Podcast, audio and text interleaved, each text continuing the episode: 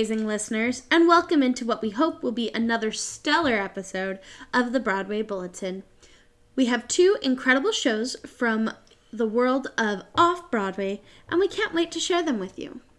First up on the docket, we head back to 59E 59 Theaters for a new play, First Down. First down! First Down! okay, th- so this is cool. So, walked in, it's one of their smaller theaters, and they've got projections of all sorts of different football stars and highlights from different football games and they've got like the football amp up music and I'm like sitting there and I'm you know having been involved in athletics for god at least 10 years of my life on the collegiate level I was like yeah! You know two worlds of mine that never really like completely mixed you know musical theater and college sports. I was kind of like oh I'm gonna get this show this was a truly timely and important piece of theater, and it discusses something that must and needs to be discussed. Um, you know, it's about a. It, it's the eve of the Super Bowl, and one of the team's quarterbacks, star quarterbacks, who is Arab American and Muslim, decides he's going to pray during the national anthem. And this is after Colin Kaepernick and all the protests and that. And that's how he's going to peacefully protest. And, and the play follows everybody trying to stop him from doing it. You know, and he thinks it's going to bring attention to how Americans treat Muslims and Muslim Americans, and it's going to help solve the problem and things like that. And it kind of debates that issue. And there's a lot of things that are pointed out by this show. Okay. Obviously, number one, we need to look at the way we do treat Arab and Muslim Americans, really Arabs and Muslims in general. But number two, the idea that, and I love this, that if you have that bully pulpit, if you have that megaphone, you have to do more with it for good, which is something that like Colin Kaepernick realized. Mm-hmm. Um, and I think that's incredibly important. And so this playwright really has homed that message in a brilliant way in that 90 minutes. Um, and I didn't realize this, but I was sitting next to him, and I and I was just like, I didn't realize it until after the show, and I was like, this, you know. And if I if I did know that, I would have told him, I'm like, you have written a masterpiece, and it needs to be done everywhere and taught in schools, and because it, it is, it's really important.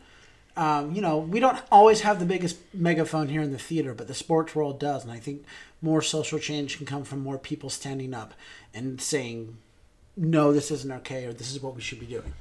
I agree. There's more to be done than just going out there and taking a hit, throwing a ball, or something like that. We have a responsibility if we have a louder voice. I So- love that.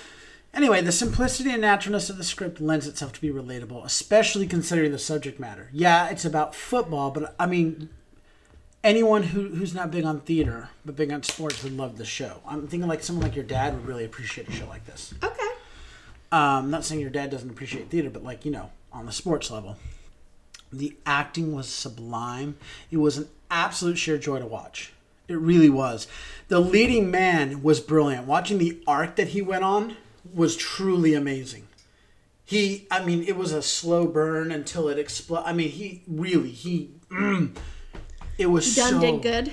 it was so good. When you're in that intimate space of an off Broadway theater, you never know kind of what you're to get. And I was just like, this needs to be in a bigger theater. These performers are just that damn good. Um, the set and projections are fabulous. The story was so good. It's just such an important show that everyone just needs to see. 10 out of 10 would recommend. The sh- tickets for the show playing at 59E 59 theaters are on sale through March 5th, 2022.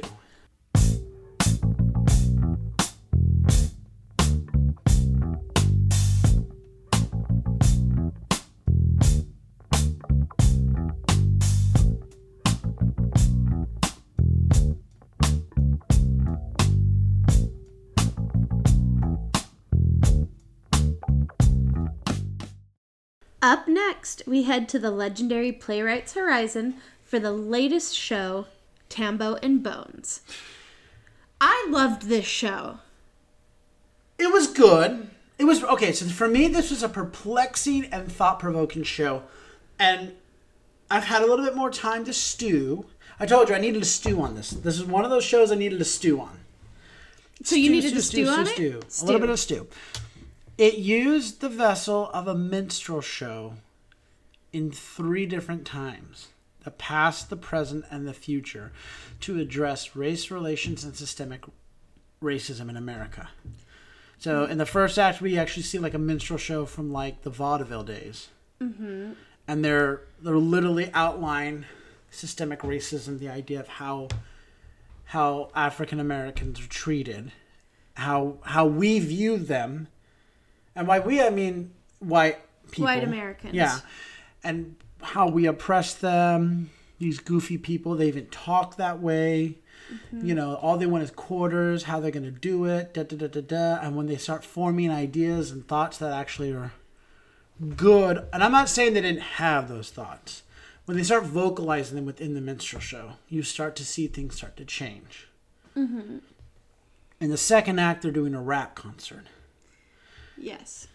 And the rap concert is great, but what I love about that being the present is they have the success, they have the money, they have the power. But one of them also points out that there's still these same issues that happened a hundred years ago mm-hmm. happening today, and that white people are still exploiting them for X, Y, Z, for their music, for their lifestyle, for whatever. You mm-hmm. know, their music is gangbanging and promotes violence. It's da, da, da, da, da, da, da. But then you also start to hear thought provoking things about, well, we're not just going to, how are we going to help people? Da, da, da. We're going to, we're planting seeds and we're doing this, we're investing in this, da, da, da, da, da. And the third act, and this is where I had to stew, is they talk about basically the next civil war where white people are basically wiped out. And now it's a black America and I wasn't a fan of that because I, I mean, I don't like war, period. I think there's always a path to peace. But again, they presented it in the form of a minstrel show, but flipped, sort of. Well, okay, so this is Well, what well, hold on, hold on. But what what I found is I was uncomfortable, and as I had to write a review for one of the things I had to, I write reviews for, I realized, oh, duh. Ah. Being even a Puerto Rican, white, I'm supposed to be uncomfortable. Yes. And I was like, well, no, okay, that's fine.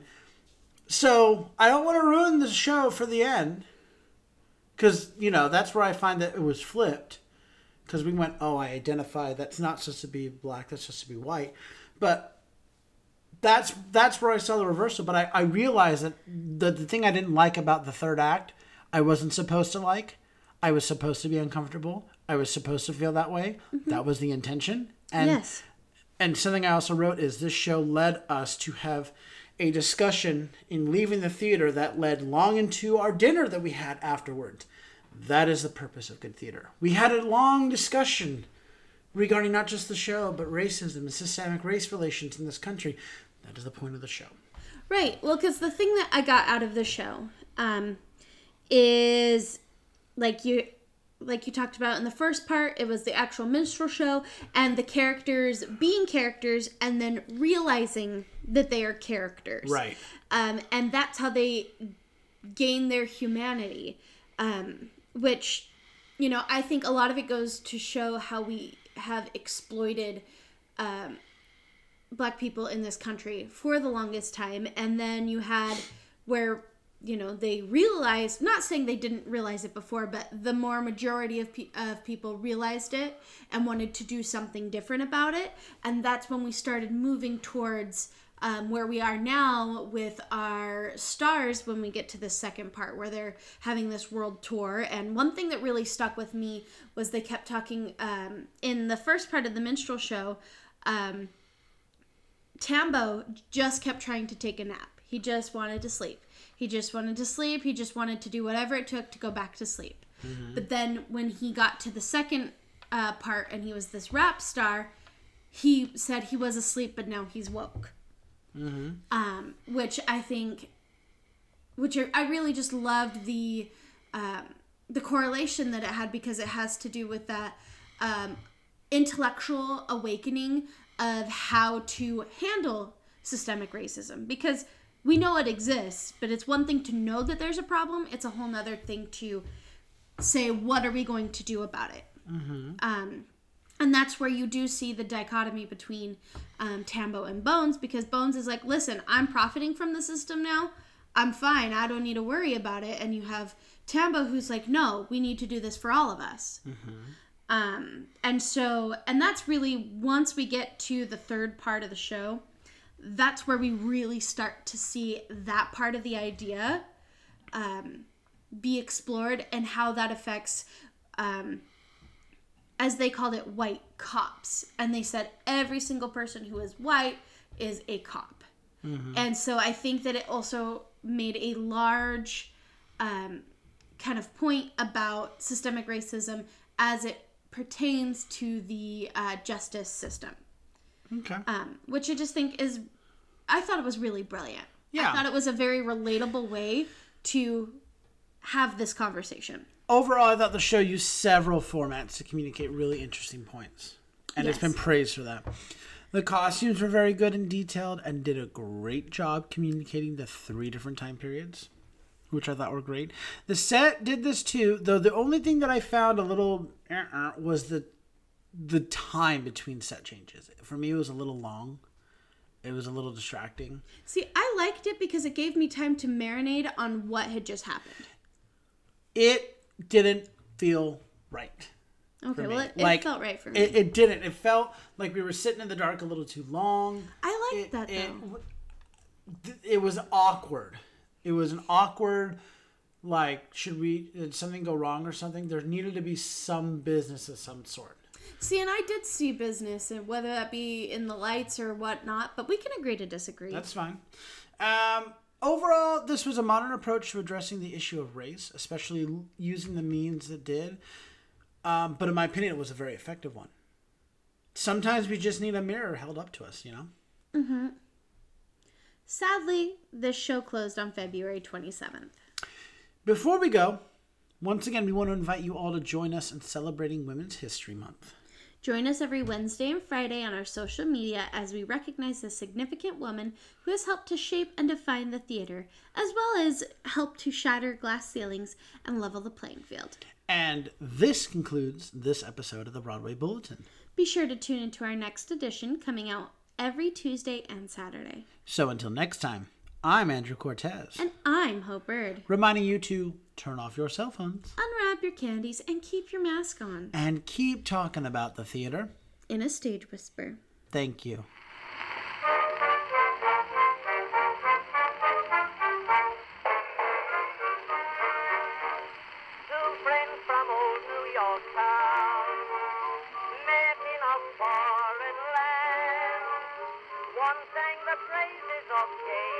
If you like what you hear, please leave a five star review, like, and subscribe. You can also find us on Facebook, Instagram, and Twitter at Stage Whisper Pod. And feel free to reach out to us with your comments and personal stories at stagewhisperpod at gmail.com. Our theme song is Booga Blue by U.S. Army Blues. Other music on this episode provided by BJ Block and Dawn Pemberton and Billy Murray.